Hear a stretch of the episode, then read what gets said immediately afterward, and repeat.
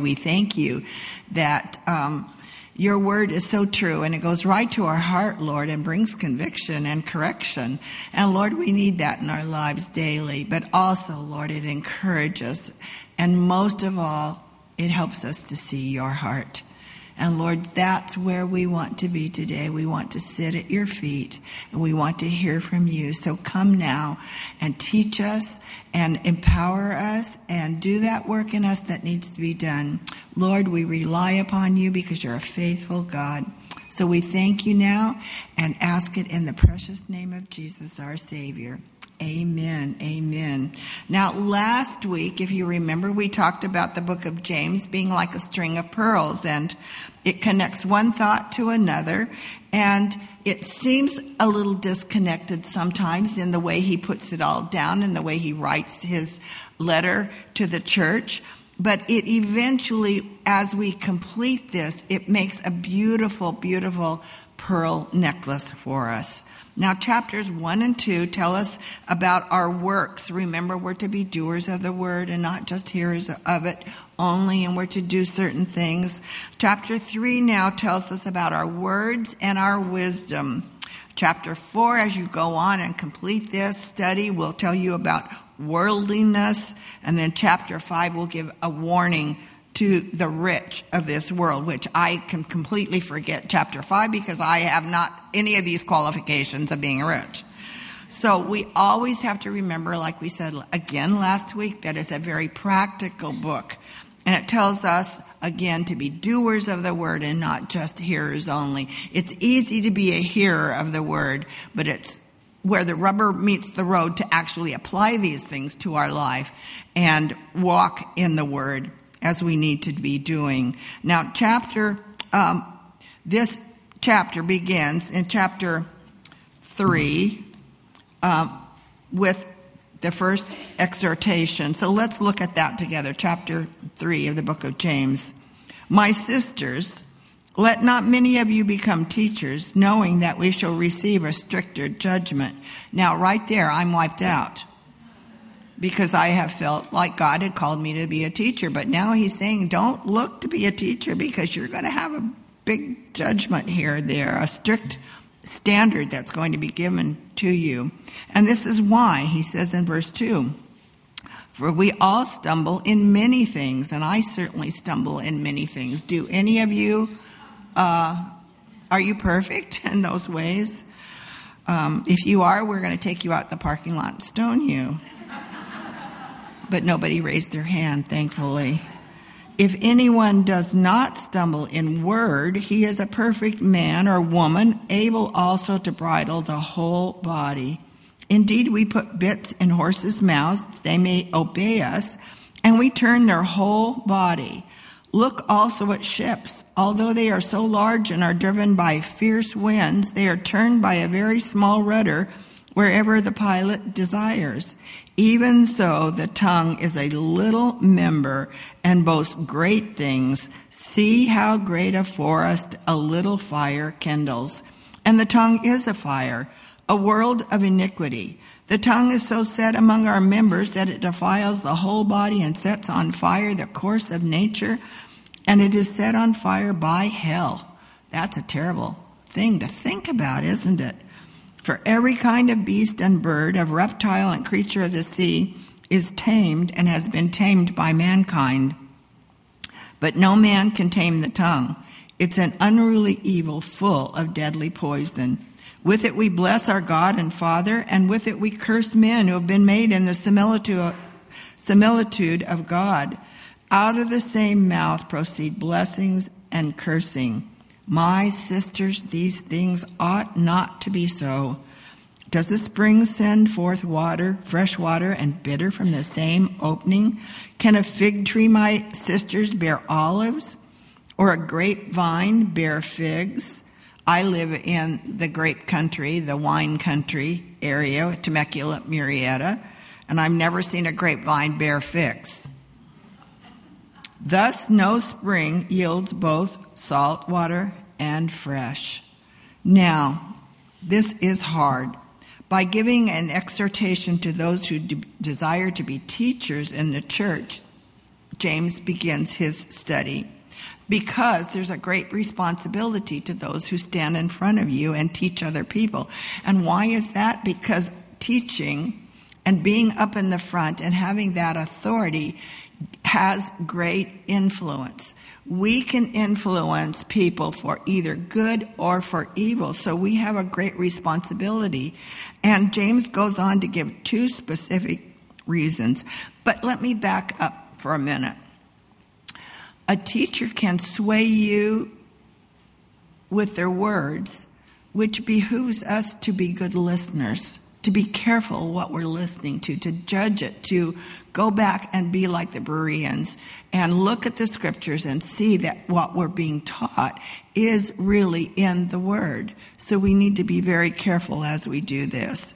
And these two specific reasons why we are warned is first of all, we'll be held accountable to every word that we're speaking to someone else. And then also, secondly, because of the way we live our lives. So as a teacher, those of you who desire to be teachers or to be leaders, your walk with the Lord needs to match up with your talk. Because it's easy for me to stand up here and tell you how to live your lives and then go home and live my life in a wretched way. And some of you don't know me. You'll never come to my home. You'll never be in my territory or my turf. And you won't know that, but there might come that time that you will see how I am because we can be one thing in public and one thing in private. But our private life needs to match up with our public life. And let me say that applies to you as well, whether you're a teacher or not. Our lives need to match up with how we are talking to other people because they're going to see us out in the community. They're going to see us when we take our kids to school. They're going to see us when we go to lunch with the girls. They're going to see you out at the cleaner or having your nails done. Is your life matching up with what you're professing to believe? So we have a great responsibility. And let me say that we are all teachers in some respect. All of you are teaching someone else you who are mothers or grandmothers or great grandmothers like I am, you have an influence over those people in your life. You are teaching the one who is watching you as a neighbor. They are watching your life daily, moment by moment. When you go to church, the young men are watching you as older women in the church because they want to see what they should choose and look for in a godly woman when they make that choice of a wife. The little kids are watching you. They're watching to see how you're dressing. And as we'll get to this as we continue on, they're watching to see how we talk. I love the fact that I have had godly influences in the teachers in my life, and I've watched their walk, and I've seen that it matches up with their talk. So we need to be very careful and walk very circumspectly in all that we do and all that we say because God's going to hold, hold us accountable. So our lives should be lived out as well as our talk. Teachers are responsible for what is taught, but you are responsible as hearers for what you listen to and pay attention to. Make sure it's scriptural. Don't just be one who is fed by someone else, but you, as women of God, learn to be scholars of His Word. Dig deep. That's what you're here for, and you're to be applauded because that's what you want. You would not be here at Bible study if you weren't wanting to do that. But even as you go through your lessons, dig deeper. Find out what it says about that word in the Greek. And you can learn those things from your, your Strong's Concordance or Google it even from a dictionary, from Wikipedia, and, and learn these things. Go deeper in your walk and your study with the Lord. You are responsible for those things too. Now, the church originated with God Himself, and He will watch over it jealously. So we have to make sure that when we have a desire to teach others, that it's directed by the Holy Spirit and not by our flesh to be noticed. I never wanted to be a teacher. I know you probably don't realize this, maybe you don't even think about it, but I am a very shy person. My natural temperament is to sit at the back of the room and watch everything that's going on and not necessarily be a participant. That would be my druthers. But God had a different plan for my life. When I was filled with God's Spirit, I was in a Sunday school class in a denominational church, and I was sitting there, but I was so filled with the love and the joy of the Lord that I thought, I want other people to have and experience what I have been experiencing because I just fell in love with Jesus and He was loving on me. And I was so thrilled about that. I just wanted to share it with everyone. And not knowing what to do, I just went in my neighborhood and I knocked on doors and I said, Would you like to come to my house and just sit and we'll just read the scripture because I'm not a teacher, not at all. And I said, But we can sit and talk about God's word together. And I had five ladies in my neighborhood who actually came to my house and sat down there. Well, over a period of a few weeks, there was only one woman left. But we sat and we talked about the word. Now, this woman happened to be my next door neighbor. She had a PhD, what, a PhD? Is that the correct word to say? In, in teaching. she was a principal of a elementary school. And I was so intimidated by this woman, but this woman was a seeker. She had been reading Edgar Cayce, she had been reading every paranatural something or other book, everything, you know, that was leading her in a different way, but she was hungry. And when we sat and we just looked at the word together and began to talk about it, she gave her heart to the Lord. And that woman today is still walking with the Lord. She's the only one of those other women that stuck it out, and it really took. But from that point on, I had such a strong desire in, in me to lead other women to know the Jesus that I know. So all of us have an opportunity. We are all teachers in some way. But we have to be careful because we can influence others by making the scriptures conform to my own opinion rather than giving you what the word says and letting it be the influence. It's so easy. That's why you need, you and I need to be scholars of God's word. And that's why I appreciate Calvary Chapel so much because we teach inductively rather than deductively. Do you know what that means? Inductive means we take right from the passage and we explain it. And then we make the application. But deductive teaching, and you will hear this often on the radio, but you need to recognize that deductive teaching takes a premise and then finds scriptures and makes it say what they want it to say. Now, there, there's a place for topical studies, but we need to be careful that we don't make our premise conform to what our thinking is, what we want people to be on the same track as we do. Does that make sense to any of you? Am I getting off track here? Be careful. Learn to do inductive study, it's so important. And let me give you an example of deductive study. You take the premise God is dead. Can you find a scripture that says that? You can. You can find one little tiny phrase, but it's taken way out of context. But you can other begin to pull other things in to, to build on that, to make it say what you want it to say. So we have to be very, very careful. We take the premise maybe that God only heals those who have faith. And then you can begin to pull out scriptures that have to do with that and build your own little premise right there.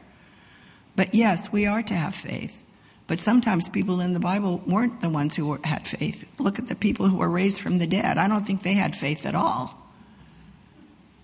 God just did a supernatural work. So we have to be careful on those things. Now, James continues in this chapter, exhorting us concerning the power of the tongue. Now, we've all heard that children's rhyme. Maybe you've even said it yourself that sticks and stones may break my bones, but words will never hurt me. That is such a lie because words can scar, We can remember things that were taught us. In fact, I had that taunt thrown to me in my early childhood all the time. But also, I had that taunt that fatty, fatty two by four couldn't get through the kitchen door, which was an absolute lie because that was my problem. I got through the kitchen door too many times. but that has stuck with me all the way through even to today. And I've always been a woman who struggled with their weight, so I'm always conscious of that because of what was taught to me. So we can have those hurts and things and be constantly taunted by those things. Words can bless or they can blast. They can heal or they can hurt. They can build or they can tear down. They can inspire or they can cause terrible scars. How many of you in this room have had terrible scars that you can think of from words that were sent to you? Maybe it was a parent. Maybe it was a relative. Maybe it was another child. Many of you in this room, probably half of you. I remember being inspired by words when I was 16, I got married because I was pregnant. It was a terrible way to start a marriage, but there it was.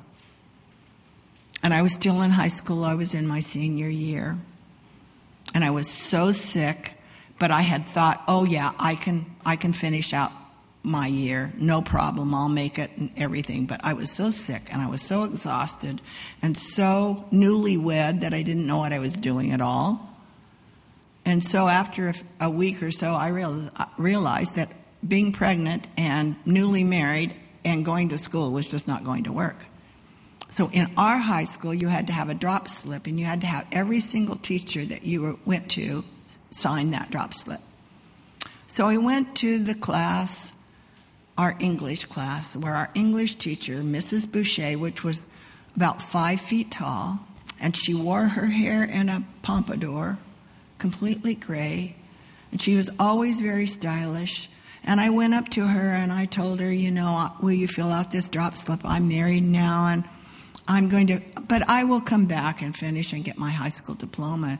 She looked me right in the eye and she said to me, You will never come back. Now, that doesn't sound like an inspiration, does it?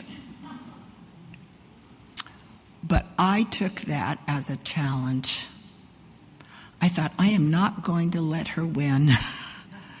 and after my kids were born and they went to school, a few years later, I went back and I went through my high school and got my high school diploma.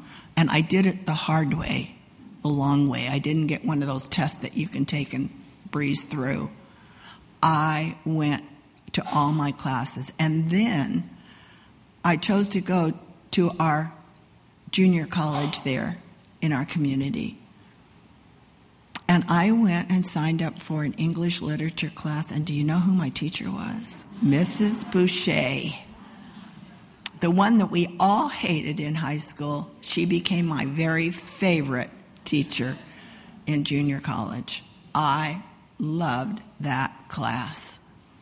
But I took her words and turned them around so that they became an inspiration in my life. But on the other side, words can cause terrible hurts and terrible scars. Words can cover a multitude of sin or they can separate friends, the scripture says. And James begins to use three illustrations to show us the power of the tongue. He talks about a horse, he talks about a ship, and he talks about a fire. A horse has to be bridled to control and guide it.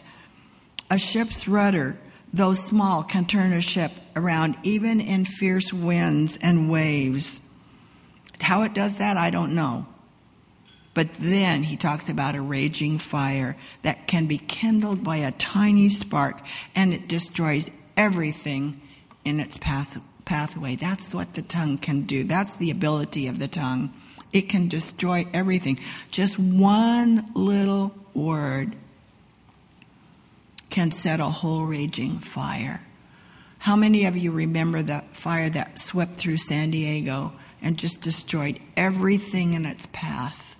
It was horrendous, but it just starts with one little spark, one little flame, and then destroys everything. And oh, the damage and the hurt, heartbreak that it causes. Words are important to God because He reminds us that one day we will all give an account of each one that we say. Isn't that scary? Think about the things that you've said this week. Maybe in haste maybe in anger, maybe because you wanted to hurt someone else who's just hurt you and you respond or react to that. Think about the things that you said. One day we're going to give account to the Lord. He keeps account of every single word. Boy, his account book must be really huge.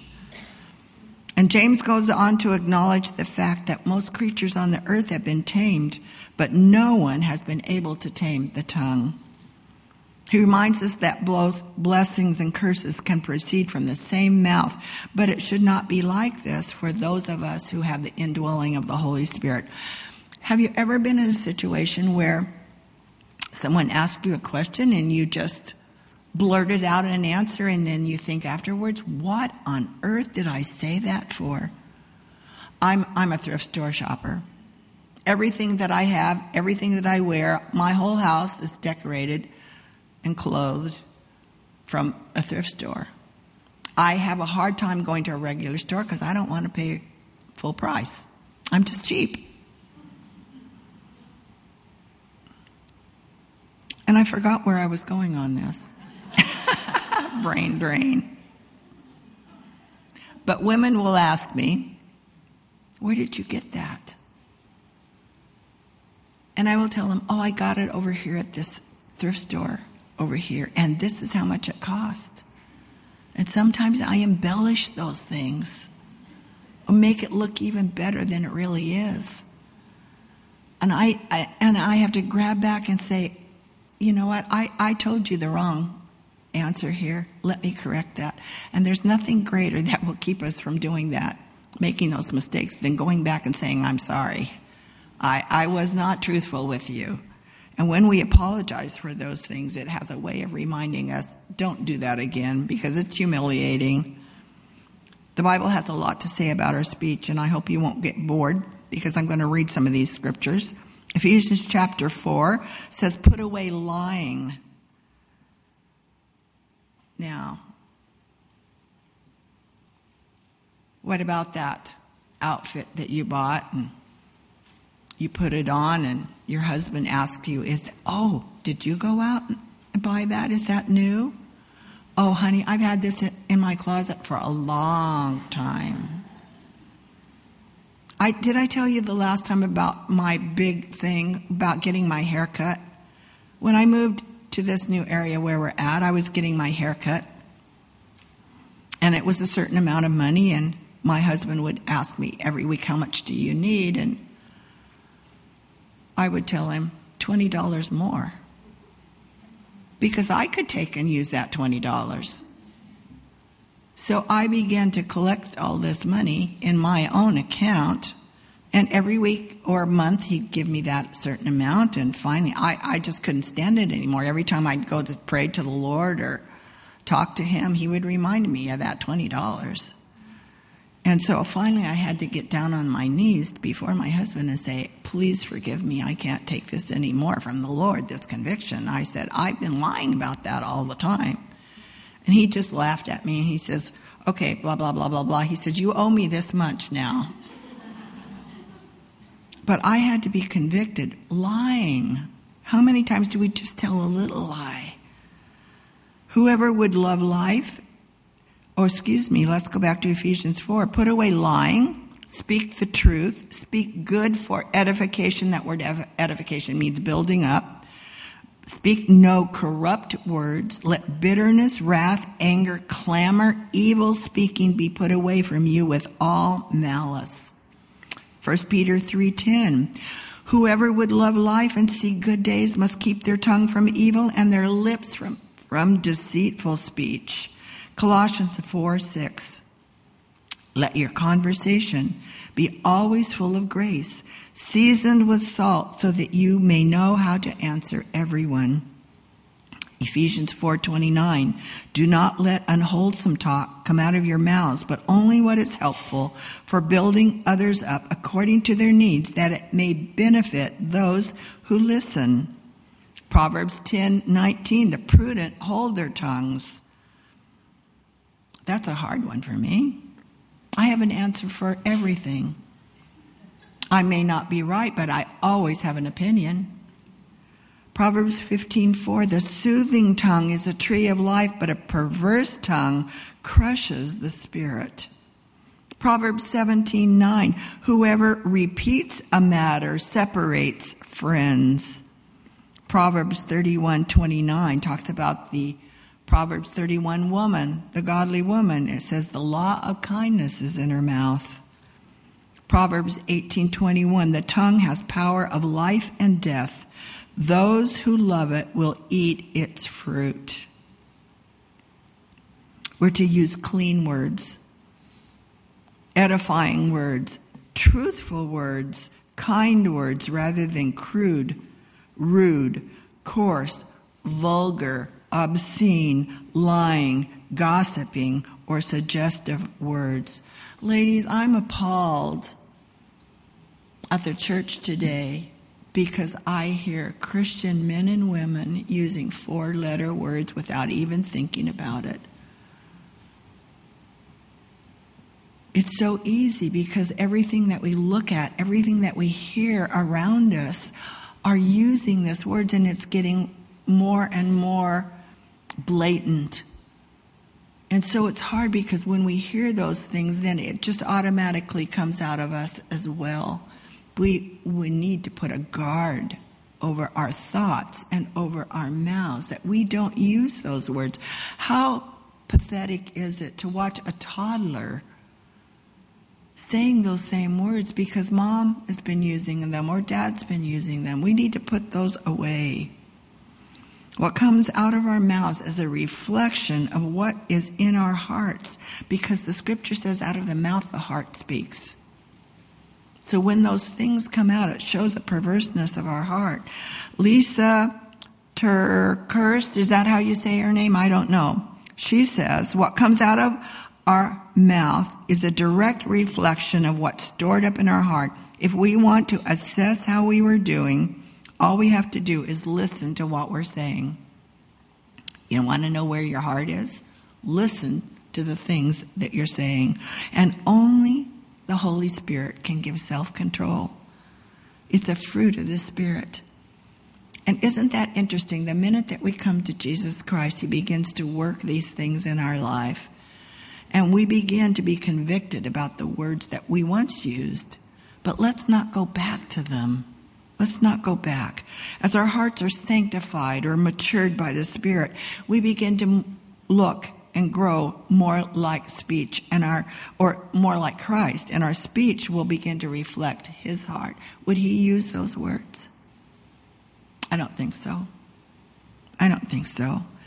So the answer is to first of all be filled with the spirit. And if you're still struggling in this area with words, pray and ask for his help. Just pray and ask for his help. And then think before you respond. That means be quiet. Don't say a word. Think what you are going to say. And then it, when you make a mistake, repent and apologize to the one that you're speaking to. Now, verses 13 to 18 begin to speak about godly wisdom. Begin to contrast the wisdom of the world with godly wisdom. And we see that the source of worldly wisdom is earthy, sensual, demonic, full of envy, self seeking, boasting, and lying. Now, those things we don't want in our life. These will always lead in a downward spiral to confusion and wickedness. The wisdom of this world says get it while you can and do whatever it takes to get it. You only go around once, so grab that golden ring while you can. If it feels good, do it. This type of wisdom sounds good, and it often has the appearance of truth when we listen to people such as Oprah, Dr. Phil, Dr. Ruth, and even Ellen DeGeneres, and even some of the religious programs that are available, and believe it or not, even Fox Channel on TV. We have to be careful to what we're listening to because sometimes it starts to make sense to us in, in a perverse way. We begin to take on those things, but we have to be careful of who we're listening to as we seek after God's wisdom. Be careful what you're listening to. Be careful what you're watching. Be careful what you're reading. The world begins to have an effect on us. The wisdom of this world is perverse, it's ungodly. It comes from the enemy. Godly wisdom can never contradict God's word. If you're listening to this, if it feels good, do it. Or why don't you go over here? Your, your marriage is really not satisfying you. Look how unhappy. Surely God would not want you to feel this way. And he is paying so much attention to me. He's such a godly man. He goes to church and he sits there on the other side while I'm sitting here with my husband. And my husband's certainly not the man that I thought he was going to be. God would not want me to stay in this marriage. So the next step is to just have an affair or divorce my husband and go with this guy. That's the wisdom of this world. The wisdom of this world. Be careful. And again, be like the Bereans, test everything by the word of God. And in contrast, godly wisdom originates with the fear of God. The beginning of wisdom is the fear of God. And it begins with a right relationship with Him. So if we want to have godly wisdom, we've got to have a right relationship with Jesus Christ. We have to look to him as our source of all wisdom and look to his word. And James gives eight signs to look for when we're seeking counsel or the wisdom from the Lord. It will always be pure. It will always be peaceable. There'll be a, a peace in our heart. It will always be gentle. It will always be willing to yield. It won't be striving all the time. If you're seeing that strife in your life or strife in someone else, then, then that godly wisdom needs to be changed. It needs to be God's wisdom and not man's wisdom. This wisdom will be merciful. It will be fruitful. It will be without partiality, which we talked about last week. It will be without hypocrisy. A wise woman is a woman of faith, and she's subject to and taught by God Himself. Her speech is filled with kindness, it's filled with gentleness, it's filled with meekness. Meekness is not weakness, meekness means strength that's been brought under control. That's what you put a bridle and a bit in a horse's mouth for. A wise woman is filled with kindness, gentleness, meekness. Strife and envy, indicate a life that's out of harmony with God. Are you experiencing strife? Are you experiencing envy in your life? Then that indicates you're out of harmony with God. So just get back into harmony with God come to Him and say, Lord, I can't do this anymore. I can't correct this in my own heart and life anymore. And many times we can't do it in our flesh, but only through the power of the Holy Spirit in our life. Scripture tells us that Christ is the wisdom of God, and if we are seeking more of Him, he will guide us into all truth. He will help us to keep our tongues under control, and we'll be always sowing seeds of peace and righteousness. The scriptures has a lot to say about words of wisdom, words that are godly. Abigail in the scriptures, a great example of a woman who was very wise with the wisdom that came from the Lord. Remember the story of David? He's coming to the field of Nabal, and his men are hungry and they need something to eat, and they've been protecting Nabal's flocks. And Nabal says, I'm not giving you anything. What do I owe you? You're a vagabond. And David responds or reacts by saying, I'm going to take him out. Who does he think he is? And Abigail overhears this. In fact, the name Nabal means a fool. And she knew the background of her foolish husband. But to keep him from being slaughtered and everyone else, Abigail begins to fix a meal and she takes it over to David to appease his anger and wrath. She was a wise woman. And then she went back to her husband and told him actually what had happened. And Nabal was attacked then with a heart attack and he just fell over and a few days later died. So Abigail was a wise woman because she had godly wisdom. Naomi is another wise woman that's listed in the scripture for us. She guided her daughter in law when she went to the threshing floor that night to meet with Boaz. Even though, as you study that story, it looks like she told Ruth to do something that was ungodly by going and presenting herself to the to Boaz, but she was actually sending her down to propose marriage, which was apropos in this situation. Now, uh, an ungodly woman that we have listed for us in the scripture is Michal, David's wife. She was a foolish woman. Remember when the ark was taken and then the ark was brought back by David? David was so excited and so happy, he began to dance in the street just in his loincloth. And Michal looked out from the window where she was and she despised David. And when David came in, she began to criticize him and showed disrespect to him.